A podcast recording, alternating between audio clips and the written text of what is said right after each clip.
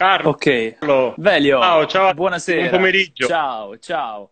Allora, introduciamo un attimo perché già ti vedo super all'azione in mezzo ad una marea, non c'è altro modo di definirlo, di capolavori. Guarda, ne ho approfittato, Carlo. Intanto buon pomeriggio a tutti. Ciao, e ciao a Grazie per tutti i la nostri chiamata. spettatori. Ne ho approfittato per finire di, appunto, di mettere a punto due cose per il resto della settimana. Mhm. Eh, benvenuti. Benvenuti a tutti. Innanzitutto introduciamo perché questo è la nostra, eh, il nostro sesto appuntamento con Quarantine, questa serie di dirette e interviste chiacchierate in quarantena. Eh, qui dall'Italia, il nostro secondo episodio internazionale, perché nel nostro- nella scorsa puntata eravamo con eh, gli amici di Coche Spias dalla Spagna per parlare delle novità del mercato automobilistico. Oggi siamo in Eh, diretta dalla Svizzera, da Ginevra. C'è Velio, eh, esatto. Velio Spiga con noi. Se vuoi presentati appunto per gli amici che, che non ti conoscono Certo. ancora. Volentieri. Allora, sono Velio Spiga. e siamo qua in diretta, come ha detto il nostro Carlo, da Ginevra, da Carugati Automobile. È il nostro garage. Vi presento brevemente questa realtà. Eh, È un garage che è stato fondato nell'84 da Tiziano Carugatti, che continua tuttora ad essere ovviamente coinvolto in prima persona, insieme a Fabrizio Carugatti, Giustin Carugatti, che sono figlio e la figlia rispettivamente, e il resto del team. Io sono qua in funzione di consulente tecnico Mhm. e diciamo che la mia specialità sono le Ferrari, dal 50 al 2000 principalmente. E un po' più in generale io mi occupo di, di trovare, di ispezionare, di reperire, mettiamo così, di fare il tratto di unione Mhm. tra l'acquirente e il compratore di quelle Ferrari e di tutti quei mezzi in generale, auto da collezione, da corsa, che non si trovano sul mercato.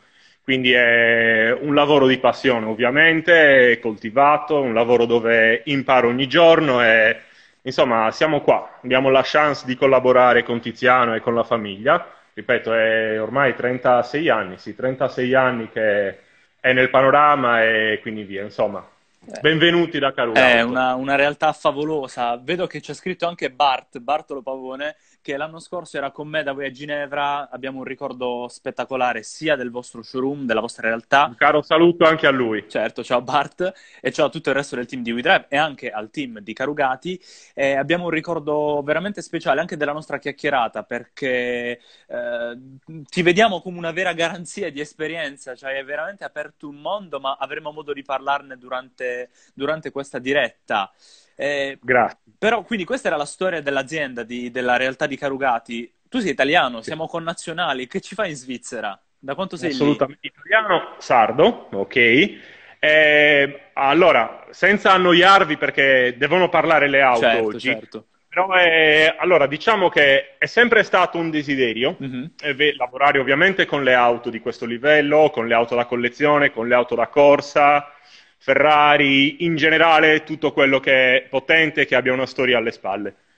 Eh, ho sempre lavorato con le auto, anche in Italia, poi con la mia compagna Monica abbiamo deciso di comune accordo di allargare gli orizzonti e siamo andati a vivere in Inghilterra Mhm. per quattro anni e mezzo. Quattro anni e mezzo di cui abbiamo un eccellente ricordo, una bellissima esperienza, però le auto e le relative passioni erano un po' marginali, ok? Sì. Eh, eh, detto ciò, abbiamo deciso di darci al 100%, anzi al 1000 per 1000 all'inseguire le nostre passioni e quindi tornando a me alle auto e abbiamo deciso di trasferirci a Ginevra.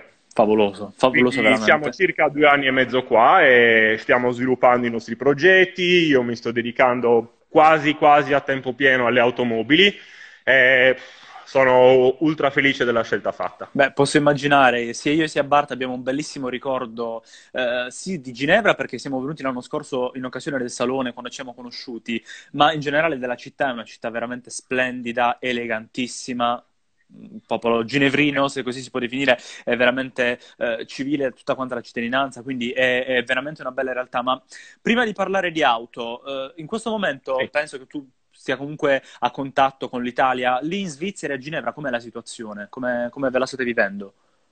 Allora, eh, è differente, è differente. La crisi, chiamiamola crisi, è stata gestita in maniera un po' diversa rispetto bah, a quanto stiamo vedendo praticamente al resto del mondo, Mhm. sicuramente al resto dell'Europa, nel senso che Dagli inizi di marzo, quindi già dalla settimana prima del previsto Salone di Ginevra del GIMS, mm-hmm. eh, comunque ci sono state diverse restrizioni, eh, a partire da tanti eventi di vita sociale, tanti locali che avevano iniziato di spontanea volontà a chiudere, e io ti parlo tra il primo e il 5 marzo. Mm-hmm.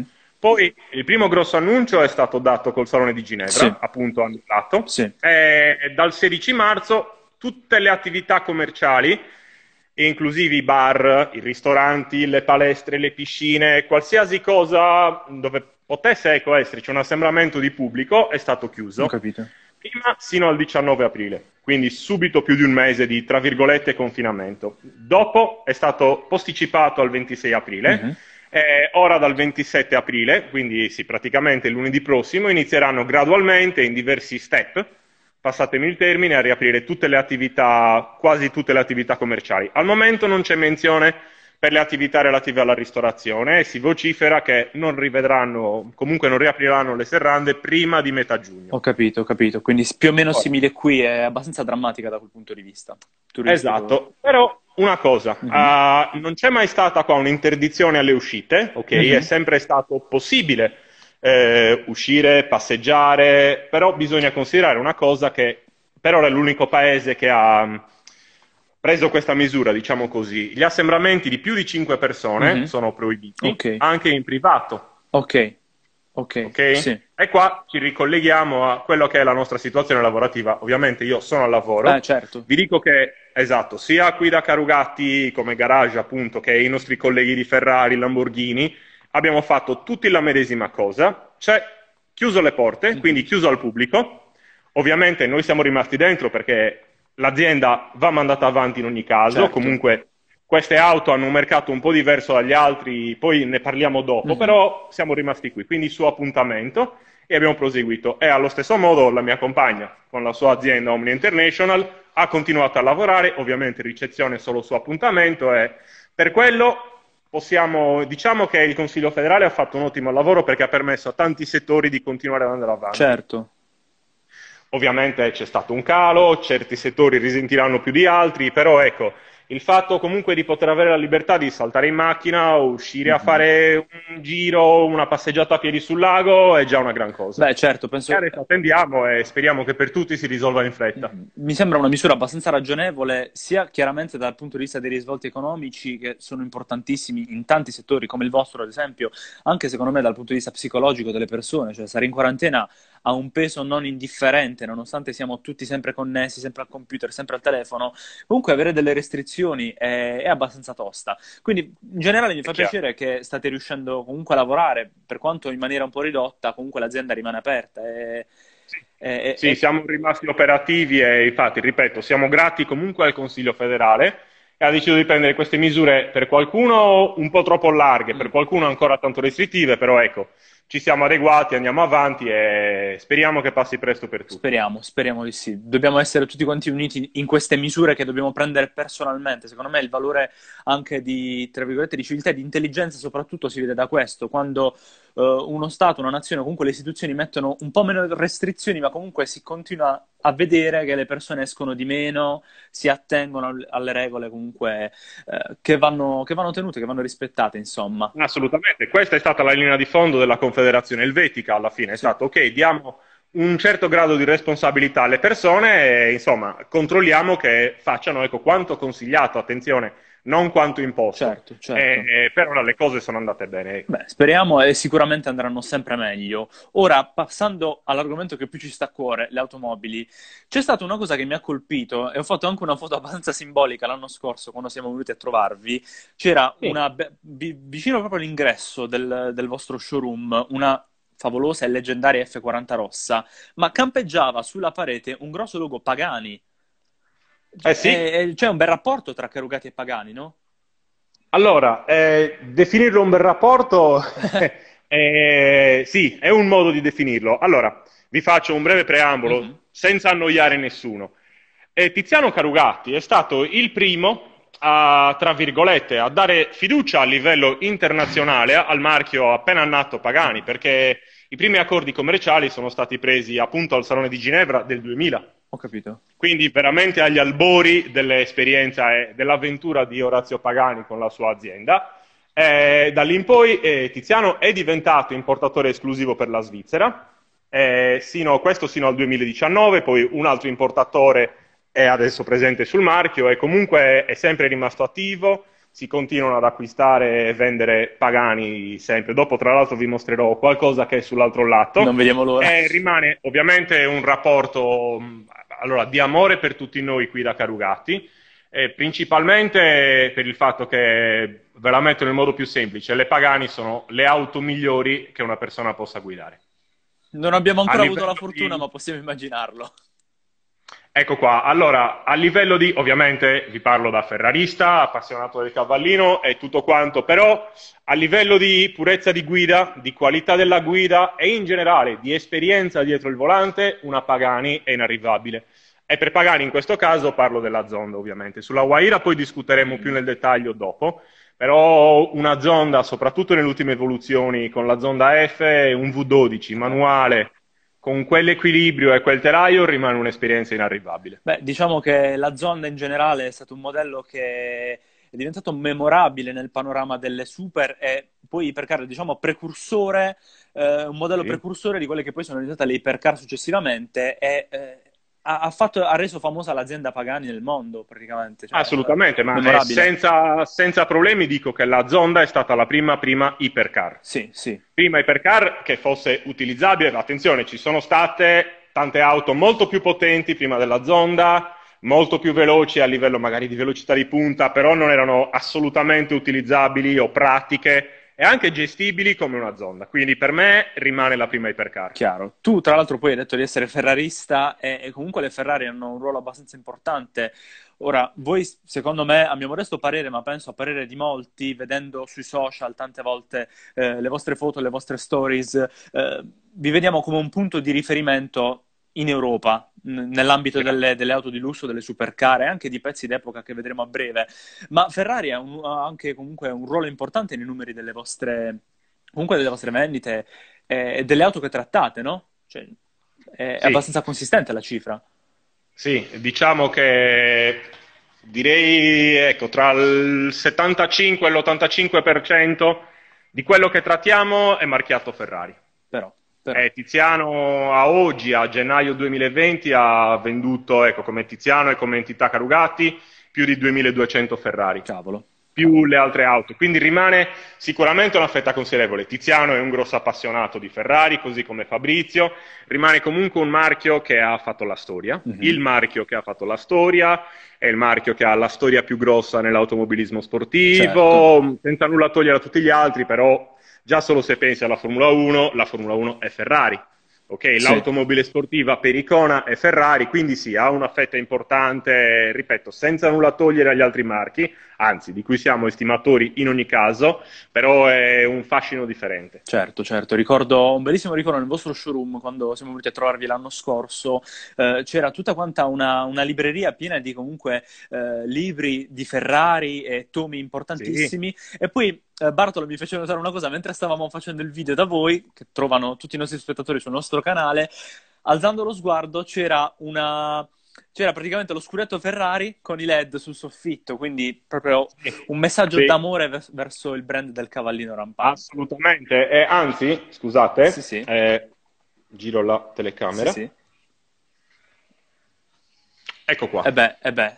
Il Drake. Abbiamo eh, dappertutto abbiamo ecco, un po' di simboli qua intorno al garage, quindi sì, eh, la passione Ferrari è forte, è forte. Si vede, si vede. Senz'altro.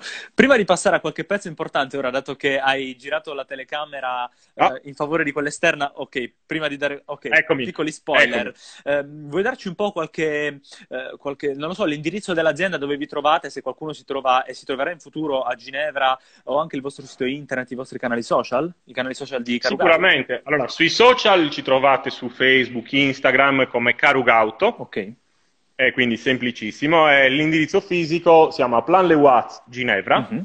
eh, Rue de la Galès 14. È facilissimo da trovare perché arrivando dalla Francia eh, si supera la barriera di Bardonnay, la frontiera di Bardonnay, e trovi subito le indicazioni per Plan Le Watts, okay. che diciamo è... Allora, Plan Le Watch è anche chiamata Plan Le Watch Eh, perché cioè, ricordo anche esatto. questo particolare. Ti ricordi? Eh, tutte le grandi aziende, a parte i, i garagisti come noi e gli ufficiali come Lamborghini e Ferrari sono qua in zona, ma tutte le marche produttrici di orologi hanno una serie o uno o più stabilimenti qui a Plan Le Watch. Certo. Abbiamo la Piaget, Frédéric Constant, Vacheron Constantin, Rolex e Patek che sono proprio qua a due passi da noi, quindi facilissimo da trovare in ogni caso. Sì, sì, ricordo, ricordo molto bene.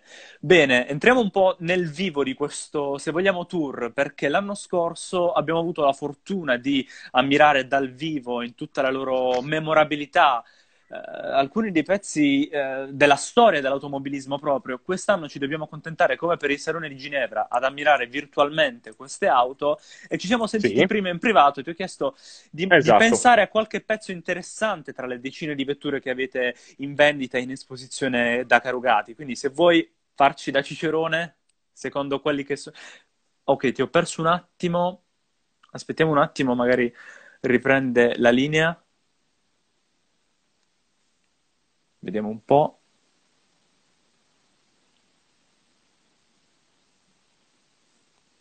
Ok, ti avevamo perso per un attimo, Velio. Perfetto.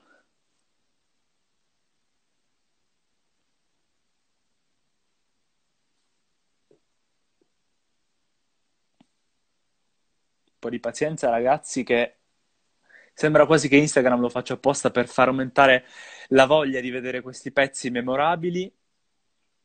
Sì, mi stavo spostando e ho perso un attimo la linea. Ok, diciamo che è stato, eh, è stato, è stata l'attesa appunto che ha aumentato il desiderio di vedere queste auto.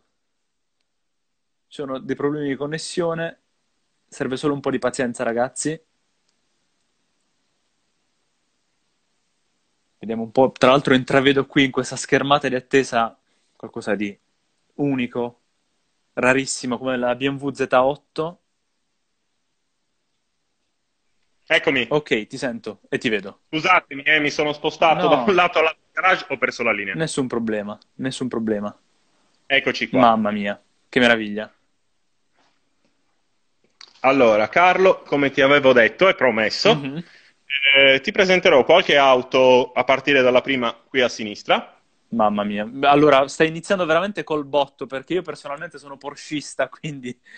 Sì, mi ricordo, mi ricordo.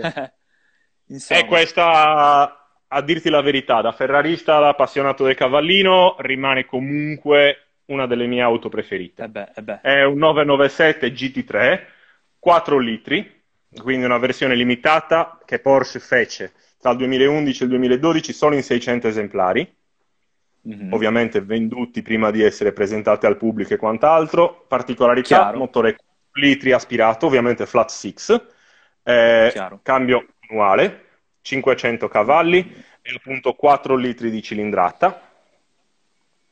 Eccola qua. Sono incantato, sono incantato veramente. È, un'auto favolosa, favolosa. È Poi immagino come eh, guarda. canta il, il Flat Six. Eh, sì, è un'auto favolosa, è un'auto veramente estrema, veramente, veramente estrema sotto tutti i sensi. È estrema su strada, ovviamente rispettando i limiti, ed è estrema Chiaro. su pista. È, è una vettura che merita tanto, tanto rispetto e tanta attenzione. È un gran pezzo, è un Beh. gran pezzo.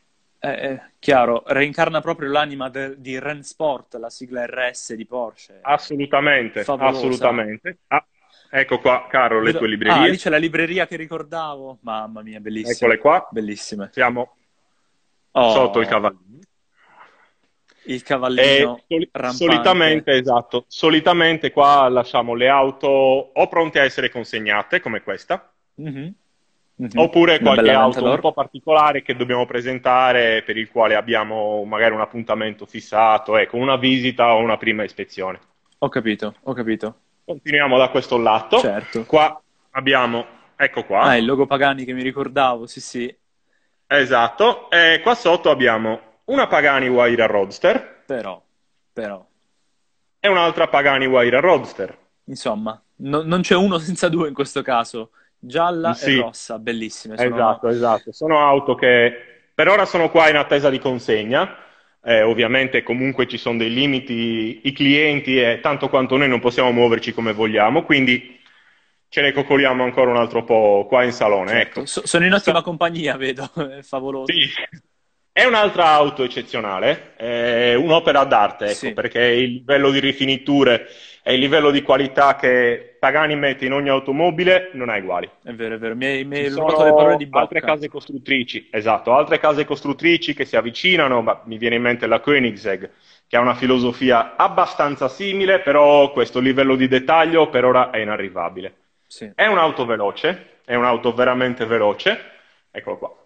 Abbiamo un V12 da 6 litri, Mhm. biturbo. Ovviamente sono tutti motori MG perché la Pagani non costruisce in casa il gruppo motopropulsore, Mhm. sono in ogni caso assemblate e realizzate dall'MG sulle precise specifiche di tutto il team Pagani. Quindi non sono semplici motori presi da questo mezzo, per esempio. Certo, ok? certo, certo. Per carità, motori di tutto rispetto, ma un'altra configurazione, hanno tutta una termica differente, insomma, vi annoierei con i dettagli. No, ma sono cuciti proprio addosso alla vettura. Assolutamente, il motore è fatto su misura per le automobili e questo motore, appunto biturbo, non ha nulla a che vedere con i V12 aspirati, tra virgolette, i vecchi V12 aspirati delle Zonda, Certo. in tutte le varie, appunto, varianti, in tutte le varie versioni. Sì, sì, sì. Questo è un 6 litri V12 biturbo, 764 cavalli, è su una macchina che pesa 1280 kg in ordine di marcia. Clamoroso, clamoroso. 1280 kg, penso che sia, penso a- al giorno d'oggi in ordine di marcia una, una Volkswagen Golf, ecco. Sì, sì. Ho- ho- non Quindi, si vede, insomma- ma ho, ho veramente la pelle d'oca in questo momento. È un'auto da- da dal design unico, veramente una scultura. Le Pagani Sì. sono delle vere e proprie sculture, sia internamente che esternamente. Poi sul cofano ci sono i flap che eh, si. Assolutamente. È una cosa... Bravo Carlo, l'aerodinamica attiva, Sì, eccoli qua, sì, ovviamente sì. in posizione di riposo. Tutto è fatto a mano, su misura, è tornito, ma un piccolo dettaglio che da poco abbiamo fatto notare a un altro possessore. Mhm. Per esempio, le alette parasole, Sì, ecco qua, sia le piccole cerniere, i piccoli bulloni, i dadi, sono tutti torniti a mano in Pagani. artigianalità pura. Tutto, tutto completamente fatto a mano, ma per finire gli scarichi, tutti i dettagli in carbonio, ovviamente Pagani è un maestro del carbonio, Certo, certo. Quindi eh, insomma tanti tanti tanti dettagli, tutti fatti a mano, tutti fatti a mano e ogni auto è un pezzo unico e personalizzato. Certo. Delle Roadster ne sono stati prodotti 100 esemplari e ovviamente anche questi venduti prima, prima della presentazione Mhm. praticamente. È chiaro, è chiaro, per pochi fortunati, ma diciamo che da appassionati siamo tutti quanti fortunati ad avere nella presenza internazionale in Italia Orazio Pagani e Pagani Automobili che creano veramente delle Assolutamente, sculture. assolutamente orgoglio. Certo, Orazio Pagani è argentino, Certo, ma ha chiaro, scelto chiaro. comunque di lasciare e di fondare l'azienda e di lasciare una traccia in Italia, quindi io li definisco assolutamente orgogli italiani. Sì, sì, sì, sì. Ora vedo qualcos'altro di rosso, ma sempre Sì. in terra emiliana ci si sposta da San Cesario a Maranello. Esatto. E qua passiamo a un 812 super fast. Eh beh, eh beh, un nome più che eloquente. Sì, è un nome più che eloquente, è una vettura ovviamente equipaggiata dal V12 Ferrari, Mhm. 6.5 litri di cilindrata, 800 cavalli, che condivide tanto, allora io la chiamo, la considero una versione civilizzata dell'F12 Tour de France, del TDF, Mhm, mhm. Che ne condivide gran parte, diciamo il 95% del gruppo motopropulsivo. Mhm. Il motore è praticamente identico, questo ha una ventina di cavalli in più. Il cambio è leggermente addolcito, perché comunque questa rimane più una Gran Turismo, anche se le prestazioni sono da supercar. Certo. Rimane il sistema di ruote sterzanti al posteriore, quindi sino a 6 gradi di sterzata appunto per accompagnare l'auto nelle situazioni più impegnative. Ovviamente l'interno in puro stile Ferrari di ultima Chiaro, generazione, chiaro. incentrato tutti i comandi principali sul volante, il famoso Il manettino. manettino Ferrari, sì, sì, sì, sì. Ecco qua. Scusate se è in posizione wet, Eh, vabbè. lo mettiamo dove deve stare. Eh, riapro il cofano e vi faccio vedere il motore. No, ragazzi, stiamo per assistere ad un'altra opera d'arte italiana, il 12 cilindri anteriore di Ferrari. Mamma mia, non vedo l'ora. Che attesa, rullo di tamburi. Olè, Eccolo qua. olè. Mamma mia.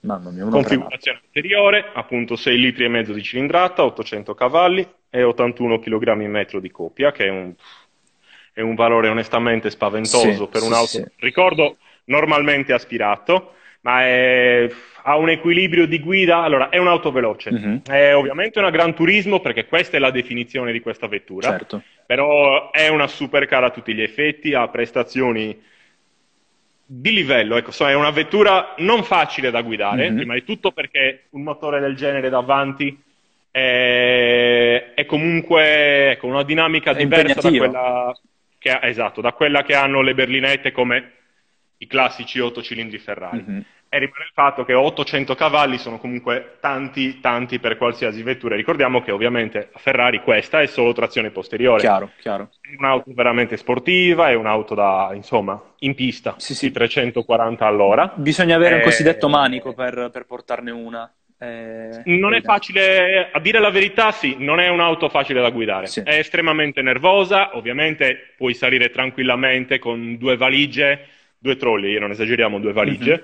e farti 2000 km in un weekend senza problemi. Il fatto è che ovviamente è una doppia anima. Certo. È una doppia anima che è, è controllata dall'elettronica, perché appunto col famoso manettino sul volante Mhm. cambi veramente l'identità della vettura. Certo, per quanto la tecnologia di Ferrari mh, vada di pari passo con, con i tempi, con la concorrenza, eh, comunque controllare 800 cavalli sulle ruote posteriori eh, è una bella cifra, un bel numero, quindi bisogna veramente stare attenti, soprattutto... Ah, ho visto Matteo mi ha corretto, grazie Matteo, 371 km orari. Mamma mia, ragazzi. Ecco qua. Matteo- Io mi sono tenuto basso, Ecco. ho anche aggiunto in pista, però sì. Ecco, con Matteo siamo stati in pista diverse volte e spero che questa sia una cifra, ma penso di sì, dai, raggiunta in pista in situazioni di sicurezza perché 361 km orari di velocità massima sono puramente da brivido, veramente. Sì, no, assolutamente. Ma ti dico la verità, appunto, siete stati in pista anche col caro Matteo, è una velocità che in realtà con queste auto non raggiungi in pista. Eh, no, no, certo, Quindi- no, era, era per dire, per incoraggiare le persone a spingersi oltre i limiti sempre in pista e mai su strada per ah, sì, sì, no, no, assolutamente, assolutamente. Diciamo così, diciamo così, però è certo. favolosa, Ah. favolosa. Passiamo, a proposito, abbiamo parlato di berlinette 8 cilindri, abbiamo un 488 pista, Mhm. L'ennesima Quindi, evoluzione di diciamo- Ferrari. esatto, esatto, 8 cilindri, 3 litri e 9, V8, ovviamente biturbo, Mhm. perché il pista è l'evoluzione del 488 GTB, Certo. ecco qua il motore, Il pluripremiato V8 Turbo di Ferrari. assolutamente. Da, da tanti anni porta nella casa di Maranello premi su premi, questa è l'ultima declinazione, quella appunto, la versione speciale prima della nascita della F8 Tributo e Esatto. insomma, La F8 Tributo a livello di dinamica è molto molto simile a un 488 pista. certo, certo. È un'altra macchina molto aggressiva, estremamente aggressiva, anzi sono 720 cavalli. Sì, una, una bella cifra. Tra l'altro, questa è un'auto che tradisce di molto le apparenze perché eh, prima di questa, tra le versioni speciali del V8 c'era l'aspirato con la 458 speciale, che non c'è Esatto. un altro modo per definire eh, veramente. Urlava come una, una dannata in pista e tutti pensavano che con il turbo sarebbe stata eh, un po' più docile, invece, invece l'abbiamo sentita dal vivo in diverse occasioni e la pista canta veramente in maniera di tutto rispetto, è un'auto eccezionale. Sì, è un'auto eccezionale, hai detto bene, tradisce un po' forse quello che è l'aspetto, ok, anche se in realtà è estrema. No, l'aspetto è Anche- estremo. Parlavo delle premesse col fatto che si è passati dall'aspirato al turbo in, in questa nuova berlinetta di Ferrari, quindi però assolutamente. Esatto, no, ma eh, allora sono due. Aspetta, a proposito, una domanda, rispondo al volo a Matteo. Sì. Eh, Matteo, i cerchi in carbonio secondo te sono sfruttabili per le nostre strade? Se la posso dire in maniera senza essere volgare, i cerchi in carbonio su un 488 pista sono la cosa più inutile che tu possa mettere su un 488 pista. Eh, a parte i problemi di gestibilità che puoi facilmente immaginare, perché comunque un cerchio per la sua natura di elemento portante della vettura è destinato a danneggiarsi prima o poi, eh, questo ve lo dico per esperienza su un'auto del genere, o ci fai 500 km all'anno, e la maggior parte su un trailer, altrimenti un cerchio prima o poi si danneggia. Eh, riparare un cerchio in carbonio è impossibile, quindi hai bisogno di una nuova fornitura, se non di tutti e quattro, almeno di uno o la copia se va bene. Non offrono praticamente nessun vantaggio apprezzabile a livello dinamico sulla vettura, è un vezzo estetico, Quindi, onestamente, io sono un amante della guida, ok? È, è un vezzo estetico che reputo completamente inutile.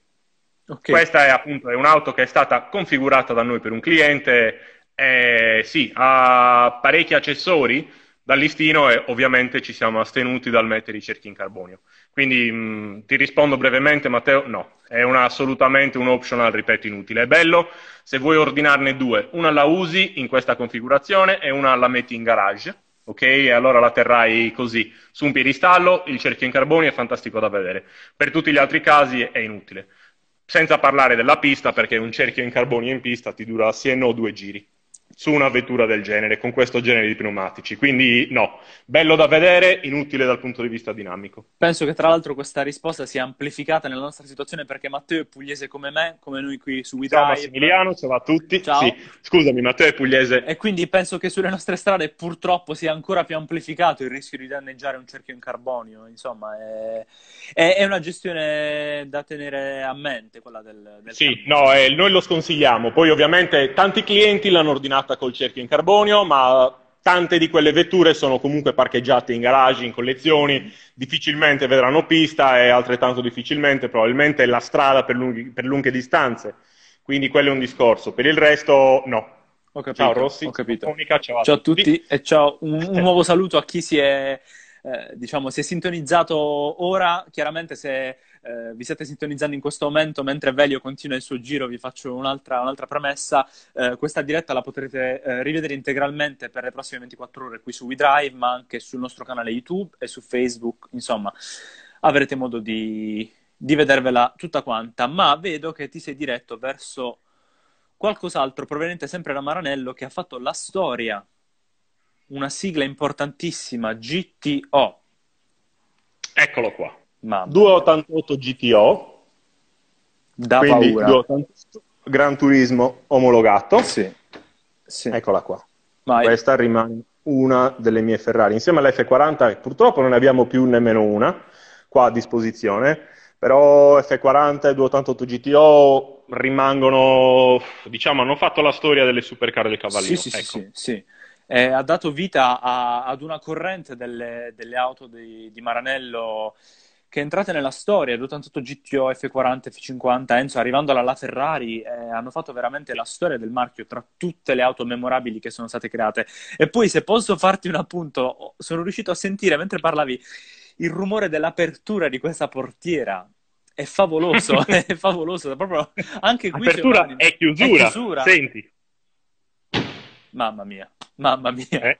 Anche, anche, qui c'è una bellezza, però gli interni... Sì Pelle, nere, pelle nera, vedo, eh? Sì, sì.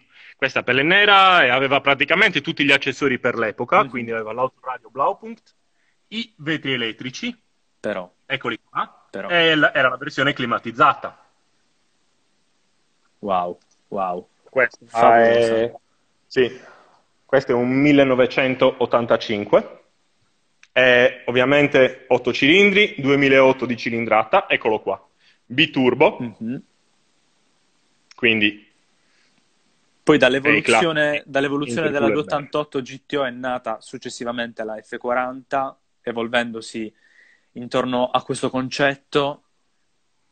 Beh, scusa Carlo, no, sì. devo farti un piccolo appunto oh, qua. Okay. La, la 288 allora, GTO. Lascio parlare allora, te, lascio parlare te che si No, no, no, ma no, no, figurati, figurati. Però questa è una cosa abbastanza comune. La 288 GTO mm-hmm.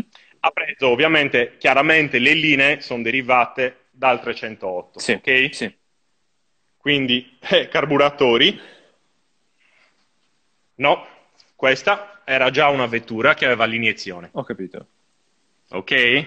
La gradita domanda di Omnia mm-hmm. International. Mm-hmm. Eh, allora, la vettura che ha dato gli albori al 288, o meglio, a cui Nicola Materazzi, l'ingegnere Nicola Materazzi sì. ha iniziato a studiare e ad evolvere, è stato il 308. Sì hanno sviluppato questo motore 8 cilindri biturbo, mm-hmm. una potenza di 400 cavalli, che all'epoca non era male, ok? Sì. Poi ca- capiremo il perché non era male, secondo le stesse parole di Materazzi. Dopo il 288 GTO, questa prodotta in 272 esemplari, ok? Mm-hmm. Enzo Ferrari, la sua ultima vettura, la sua ultima volontà, appunto, fu la F40. Sì La F40, prima di diventare F40, è passata per la 288 GTO Evoluzione. Evoluzione. Sì. Esatto. È preparata, elaborata in concerto con l'azienda Michelotto di Padova, mm-hmm. okay? di cui ne sono stati costruiti ufficialmente sei prototipi, eh, cinque rimangono ancora esistenti al giorno d'oggi, ed era una vettura che aveva 650 cavalli. Questo perché ho detto 400 cavalli non erano eh, male. Eh, però... Perché l'ingegner Materazzi, quando ha presentato i primi disegni appunto per quella che poi sarebbe diventata la F40, ha ritenuto lecito, ovviamente nella sua mente di buon ingegnere Ferrari, mm-hmm. eh, il fatto che questo motore poteva tranquillamente erogare sino a oltre i 600 cavalli. Sì. Ok? Sì. All'epoca, ricordiamoci, questo a metà degli anni 80. Oggi 600 cavalli li hai su una berlina di media dimensione, certo. su una sportiva di media gamma. Mm-hmm. All'epoca 600 cavalli erano una cifra mica da ridere. Eh, Ovviamente dalla 288 GTO, che era veramente un'auto estrema sotto tutti gli aspetti, si è, tra virgolette, civilizzata, lo metto appunto tra virgolette perché civilizzato non è il termine giusto, mm-hmm. e si è arrivati alla F40 Beh, che da 600 aveva 478 cavalli, se non sbaglio. Esatto, tu, tu mi insegni. Esatto, esatto. Quindi... Sì. Civilizzata, ripeto, è un termine certo, così. Da prendere con le pinze. Per dire, sì, non era esattamente il caso di definire civilizzato un F40 e non lo è tutt'oggi. Mm-hmm. Io sono un grosso fan, io penso milioni di persone al mondo. Sì. Eh, la F40 rimane una delle auto migliori da guidare, ma non migliori a livello di comfort, perché aspettate che giro di nuovo. Mm-hmm. Ma migliori a livello di comfort, di prestazioni. Al giorno d'oggi ci sono tante auto più veloci dell'F40, ovviamente praticamente tutte le auto sulla Terra sono più comode, più confortevoli di un F40, ma Chiaro. quello che rappresenta la F40 tutt'oggi, a oltre 30 anni dalla sua comparsa sul mercato, dalla sua creazione, ecco qua, è qualcosa di inarrivabile. È stata comunque una supercar dura e pura, mm-hmm. lo è tuttora, è una macchina che tuttora al giorno d'oggi incute timore e rispetto e ha ragion veduta, perché ricordiamoci anche lì 478 cavalli possono sembrare, ma non è tantissimo, questa berlinetta, ok, mm-hmm. no, Gran Turismo ne ha una 720, questa 800, ma il modo in cui quel motore, 2 litri e 9, 8 cilindri biturbo, erogava la potenza è qualcosa che tutt'oggi lascia a bocca aperta in ogni caso, certo. è un'auto da prendere con le pinze è un'auto da prendere veramente con le pinze. Unica, veramente unica. No, non ci sarà più nulla di così folle. E appunto bisogna pensare che al giorno d'oggi un 288 GTO è lento, è una vettura lenta da guidare, come in certe situazioni, o meglio, sotto un certo regime di giri è lenta una F40, però il modo in cui tiravano fuori le prestazioni, appunto, oltre 30 anni fa, sì, sì. è qualcosa di inarrivabile. Sì. Non c'è un'altra auto con quel genere di, diciamo, di, che ti trasmetta quel genere di emozioni e te le trasmetta in quel modo. Certo, certo. E, insomma, poi per l'epoca in cui comunque il mercato non era veramente saturo di, di tante alternative, perché oggi possiamo nominare no. tantissime supercar, diverse ipercar, ma all'epoca, cioè sul panorama delle auto sportive, delle supercar, si contavano veramente sulle dita di una, forse due mani, ma appunto assolutamente, era, era assolutamente. la Lamborghini offriva la Cunta, c'è esatto. Poi, eh, ma anche lì comunque la F40 ha eclissato la Cunta a tutti i livelli sì, sì, sì. Eh, la Porsche c'era la 959 esatto, 87, 88 così via con la 959 che rimane un eh, eh, come il termine in italiano un apice di tecnologia, ecco, una punta di tecnologia incredibile per l'epoca, perché ricordiamo che un'auto che aveva tantissima elettronica sì. per quella che era l'elettronica disponibile per l'epoca, e casualmente ne abbiamo una qui a disposizione. Me la ricordo, mi ricordo anche lei full red. Esatto, esatto.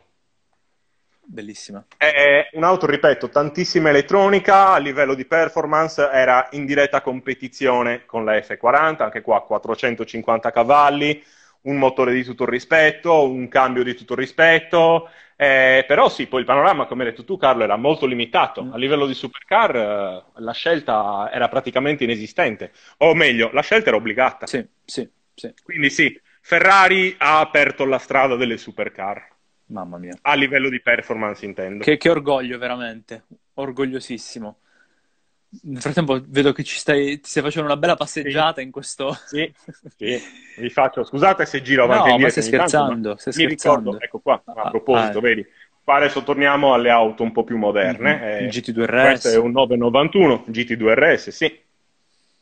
Però... Anche qua eh, continua la storia e continua la sfida perché qua eh, siamo in diretta concorrenza col 488 pista. Sì, sì. Però capisci, anche oggi abbiamo, cioè, oltre a, que- a lei, la, 48, la 488 pista, e ci sono anche delle alternative anche piuttosto valide sul mercato, penso alle McLaren ad esempio. Ah sì, assolutamente, scelti... no? ma al giorno d'oggi c'è scelta. l'imbarazzo della scelta, Carlo, hai detto benissimo. Eh? C'è tanta scelta, veramente. Assolutamente, il mercato, ecco qua, McLaren, mm.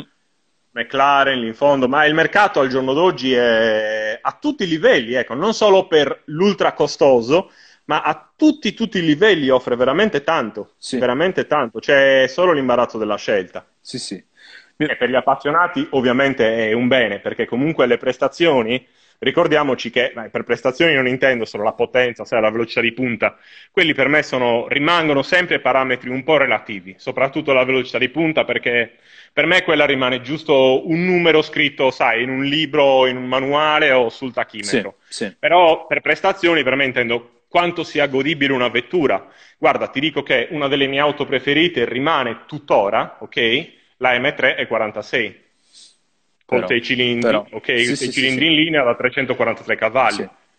Era veloce all'epoca, oggi è, penso che una Golf 7 sia due volte più veloce di quell'auto, certo, una però... Golf R, ecco quello che vuoi, però rimane un'auto godibile a tutti i livelli. Sì, sì, sì, sì, sono anche le sensazioni che ti dà un'auto, al di là dei numeri che offre sulla carta. Soprattutto, soprattutto poi, eh, Carlo, ricordiamo,ci che io ti parlo ormai dalla Svizzera. Sì. Qua in Svizzera sembra un po' un paradosso perché sai che la velocità, ok, è, è una cosa relativa i limiti di velocità sono abbastanza stringenti, soprattutto eh, diciamo i controlli sono stringenti, per carità, mm-hmm. giustamente, niente da dire a riguardo, certo. però appunto e lì scopri che le auto e soprattutto le auto tra virgolette d'epoca ti offrono un piacere di guida che comunque riesci a percepire in qualsiasi situazione. Poi ecco, un'auto del genere è ovvio che è un 488 pista o una GT2 o una McLaren le godi in maniera diversa in pista, però sono auto che comunque hanno tanto. Per me quella è la prestazione, quanto riesci a goderti l'auto rimanendo nei limiti del civile. Vero, vero, sono d'accordo. Al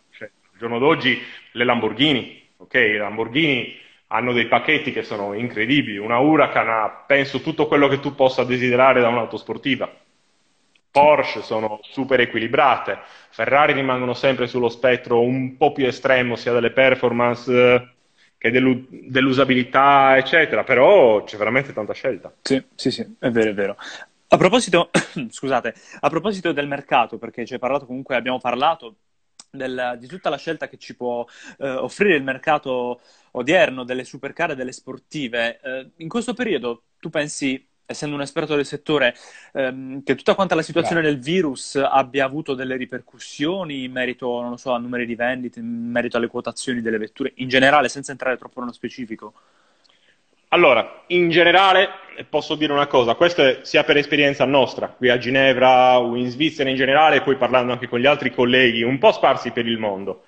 Le auto eh, diciamo, di un certo livello, le auto un po' più esclusive, le auto più performanti, le auto più di nicchia, si sono continuate a vendere, mm-hmm. il mercato non ha avuto al momento, al momento non ha avuto una flessione percepibile e si è continuato ad andare avanti. Però c'è anche da dire che quello è un mercato già di suo molto particolare, è un mercato dove le trattative sono svolte in un modo diverso, è proprio una dinamica diversa tra acquirente mm-hmm e venditore, ok? Sì. Però ti dico, per le auto, per me un'auto di livello di questo genere appunto è 288 GTO, la F40, l'ultima è stata consegnata dieci giorni fa, quindi in piena crisi, tra virgolette, mm-hmm. più che una Pagani o qualcosa del genere. Per quelle non c'è stata una flessione. E proprio ieri appunto leggevo un'interessante re- recensione, la chiamo così, fatta da Bloomberg, mm-hmm. la rivista finanziaria americana, e sono hanno mh, mm, fatto appunto un'interessante disamina del mercato e sono arrivati a, appunto, a dire che ok, non ci sono stati questo, ma per me per un semplice motivo eh, il fatto è che questi sono, tra virgolette, a parte beni rifugio, sì. sicuramente, perché un'auto di questo genere, un'auto di questo calibro è comunque un bene rifugio. Poi senza entrare appunto nel discorso investimenti, che è tutta un'altra cosa e non ci interessa, è, un bene rifugio. Normalmente chi acquista, chi cura questi veicoli eh, non ha necessità di venderli, parlando a livelli in termini stretti economici, ed è comunque un bene che tu guardi, aspetti il momento per poterlo utilizzare di nuovo, ok? Sì. Quindi è un bene che ti dà una gioia, alimenta la tua passione e, e via. Quindi no, per quello ci saranno, in ogni caso ci sono stati e continueranno a esserci sempre in qualsiasi momento gli acquirenti motivati e i venditori motivati, perché anche lì si dice non si ha bisogno di vendere, però alla fine il mercato è questo, devi sempre trovare la leva sia per acquistare che per vendere. Ok, sulle auto normali purtroppo o più normali, lì c'è stata una flessione, mm-hmm. perché comunque quello è un mercato dove devi avere un passaggio differente, devi avere un'impostazione di lavoro differente, quindi diciamo tutta la fascia di sportive, io parlo sempre di auto sportive, sì. medie, lì sì c'è stata una flessione, però è qualcosa mh, mm, che comunque è abbastanza particolare. Ecco, poi allora io posso parlare per la zona qua dove siamo noi, ok, ovviamente Lamborghini e Ferrari e gli stabilimenti sono fermi ok? Noi non vendiamo auto nuove a parte le Pagani e qualche rara eccezione, vendiamo automobili comunque usate, questo è alla fine dei conti quello che facciamo. E, quindi ancora un altro mercato diverso. Lamborghini e Ferrari purtroppo fisiologicamente hanno avuto una battuta d'arresto perché non ci sono auto in produzione e non ci saranno ancora per qualche sì, altra settimana. Sì. Quindi evadi gli ordini che hai, poi loro sì hanno subito una flessione. Proprio oggi, in ogni caso, ho letto che Ferrari è stato l'unico marchio che non ha, in ogni caso, accusato nessuna flessione durante questo periodo. Sì, ho visto che Quindi, comunque stanno iniziando a, a, riaprire lentamente, a far entrare con tutte le dovute precauzioni. Chiaro. Comunque Ferrari rimane Ferrari a livello di organizzazione, quindi anche lì si entra in un discorso veramente complesso, vi annoierei tanto, quindi lasciamo perdere. Però che il mercato sì. per la maggior parte, per queste auto, per le auto che trattiamo noi, è rimasto abbastanza stabile. La flessione c'è stata, Meglio ovviamente, sono, sono contento... abbastanza stabile. Sono contento per voi perché è, secondo me è, una, è, uno di quegli ambiti che per l'automobile in generale portano un indotto molto importante, molto rilevante. Ora, al di là delle cifre, però comunque stiamo parlando di, di un settore molto rilevante per quanto, tralasciando, mettendo totalmente da parte le, le auto normali. E, sì, e... no, ma sicuramente Carlo è una considerazione ottima e appunto non mi stancherò mai di ripeterlo, rimane comunque un settore sicuramente di nicchia, ma poi ogni paese ha le sue dinamiche. Qua in Svizzera sicuramente il settore dell'auto da collezione classica, super sportiva, anche la competizione, perché tante auto, ovviamente, sai, tornando un attimo al discorso social, noi pubblicizziamo quello che possiamo, ok? Sì. Mettiamola così. Però tante vendite, tante trattative avvengono rigorosamente a porte chiuse per questioni di confidenzialità e tante auto semplicemente non abbiamo l'autorizzazione per pubblicizzare nei social, ti parlo di magari auto da corsa certo. o auto da collezione di un altro livello, quindi quelle rimangono. E... Cosa ti posso dire? È un settore che comunque è trainante, ma per tanti motivi. Un'auto del genere messa su strada eh, costa tanto, è un'auto che, diciamo, appunto, eh, non, non, posso trovare un altro termine, detto bene, l'indotto che crea questo mercato, soprattutto in un paese come la Svizzera, è rilevante. Considera che un paese, la Svizzera, siamo neanche 8 milioni di abitanti, eh, ti posso fare qualche esempio, cioè un paesino qua a due passi sono 6.000 6.200 residenti, uh-huh. ci sono 981 Ferrari immatricolate in quel paese, di residenti. Quindi capisci che è, è, una bolla grande, in un paese come la Svizzera è una bolla grande e crea un indotto grosso. Considera che dietro a queste autovetture, a parte le cose più spicciole, ovviamente l'assicurazione, sai, la benzina, c'è comunque tutto un indotto di officine che le curano, di specialisti come noi che le vendono, che le trovano, mm-hmm. che aiutano a trovare nuovi acquirenti, nuovi collezionisti. Sì. Quindi c'è, c'è, veramente tanto dietro, le parti di ricambio, è un indotto grosso e anche noi onestamente, ovviamente è stata una doccia fredda, eh, ti dico la certo, verità, certo. perché un mese, un mese, e mezzo fa, poi qua è arrivato diciamo con due settimane di ritardo mm-hmm. rispetto al resto d'Europa, mm-hmm. ok? Quindi un po' era, è stata veramente una doccia fredda. Ecco, ovviamente sarebbero arrivate qua, però è stata una doccia fredda. E comunque siamo rimasti nell'incertezza sul fatto sì, possiamo continuare a lavorare oppure no. Chiaro. Quindi per ora sta passando e speriamo che per tutti passi, continui a passare bene. Speriamo. Ora, prima di, di, concludere, perché questa ti dico, è stata, spero per i nostri spettatori, ma per me, per noi di WeDrive, è stata un'opportunità spettacolare di poter vedere questi modelli, ma soprattutto un enorme piacere perché eh, ci siamo sentiti subito accolti alla grande l'anno scorso quando siamo venuti a trovarvi e a trovarti e conoscervi è stato, è stato, è stato veramente un piacere e anche quindi potervi parlare oggi sperando di rivederci fisicamente al più presto. Prima di salutarci c'è una domanda che noi facciamo a tutti i nostri ospiti di queste dirette, di queste interviste. Sì. Ora tu ci hai detto che eh, non c'è un divieto di uscire in Svizzera. No. Però no. se c'è un, una cosa a cui stai rinunciando, la prima cosa che farai a cui stai rinunciando in questo periodo, quando questo periodo sarà finito, cos'è? Bella domanda, Carlo. allora, eh, ti direi portare ovviamente questa sul lungo lago di Ginevra, però abbiamo continuato a farlo comunque, sì. fa parte del nostro lavoro. Chiaramente noi non possiamo fare telelavoro, quindi questo, ecco, non abbiamo mai smesso di guidare, quindi su quello tranquillizziamoci tutti. Perfetto. Eh, ti dico la verità, questo grado di libertà, ma ci ho riflettuto anche da poco, è comunque strano perché a quanto leggo dagli altri paesi, ovviamente essendo italiano, soprattutto all'Italia, è una situazione veramente tragica, sì. okay, drammatica. Quindi e adesso non vorrei nemmeno risultare, sai, scortese o eh, non so che parola utilizzare, però a noi questo grado di libertà ci è stato concesso in ogni caso. Eh, certo, certo. Quindi ti dico, sicuramente appena riaprono i ristoranti, la prima cosa che faremo è una cena di gruppo, con, probabilmente con tutti gli altri garagisti qui intorno, ecco. Andremo prima di tutto per dare una mano al settore, perché certo, loro ne avranno tanto bisogno come tanti altri settori, ma è loro principalmente. La ristorazione è un settore dove hai bisogno del traffico, del passaggio di personale. E sicuramente faremo un viaggio. Ecco, quello appena sarà possibile faremo un viaggio. Anche noi e appena sarà possibile, alla prima occasione utile torneremo assolutamente a trovarvi perché è un ambiente veramente stupendo e accogliente. Grazie. Che dire, Grazie ancora. A tutti i nostri spettatori, se ancora non lo fate, siete dei pazzi, seguite Carugauto su Instagram, su Facebook, andate a visitare il loro sito, seguite Velio perché è veramente... Mettetevi in macchina e venite a trovarci perché siamo aperti al pubblico. Esatto, e anche questa è una... È, direi un, un'eccezione perché anche questo è un fattore importantissimo di quanto noi ci siamo sentiti accolti da questa realtà. E, insomma, è stato piacevolissimo, sperando che questo periodo finisca al più presto. Ti ringrazio di questa passeggiata in questo ambiente meraviglioso Potete, Grazie a voi. Potete rivedere questa intera intervista qui nelle prossime 24 ore su Instagram, anche sulla nostra pagina Facebook e la nostra pagina, il nostro canale YouTube. Ciao a tutti. Grazie ancora Carlo, grazie ancora, grazie, grazie a tutti. Bartolo, Monica, Massimiliano, ciao Rossella, ciao a tutti, Enrico, vedi, anche loro hanno scritto tornare a casa a berci una birretta. Quella è una cosa che sicuramente faremo appena possibile. Succederà, succederà eh, più presto. In bocca al lupo a tutti quanti. Tra l'altro, Carlo, Scusa, non te l'ho chiesto prima, da voi com'è? Mi permetto io di farti una domanda. Eh, da noi è abbastanza un po' più impegnativa la situazione, nel senso che noi stiamo totalmente sullo smart working perché non si può uscire.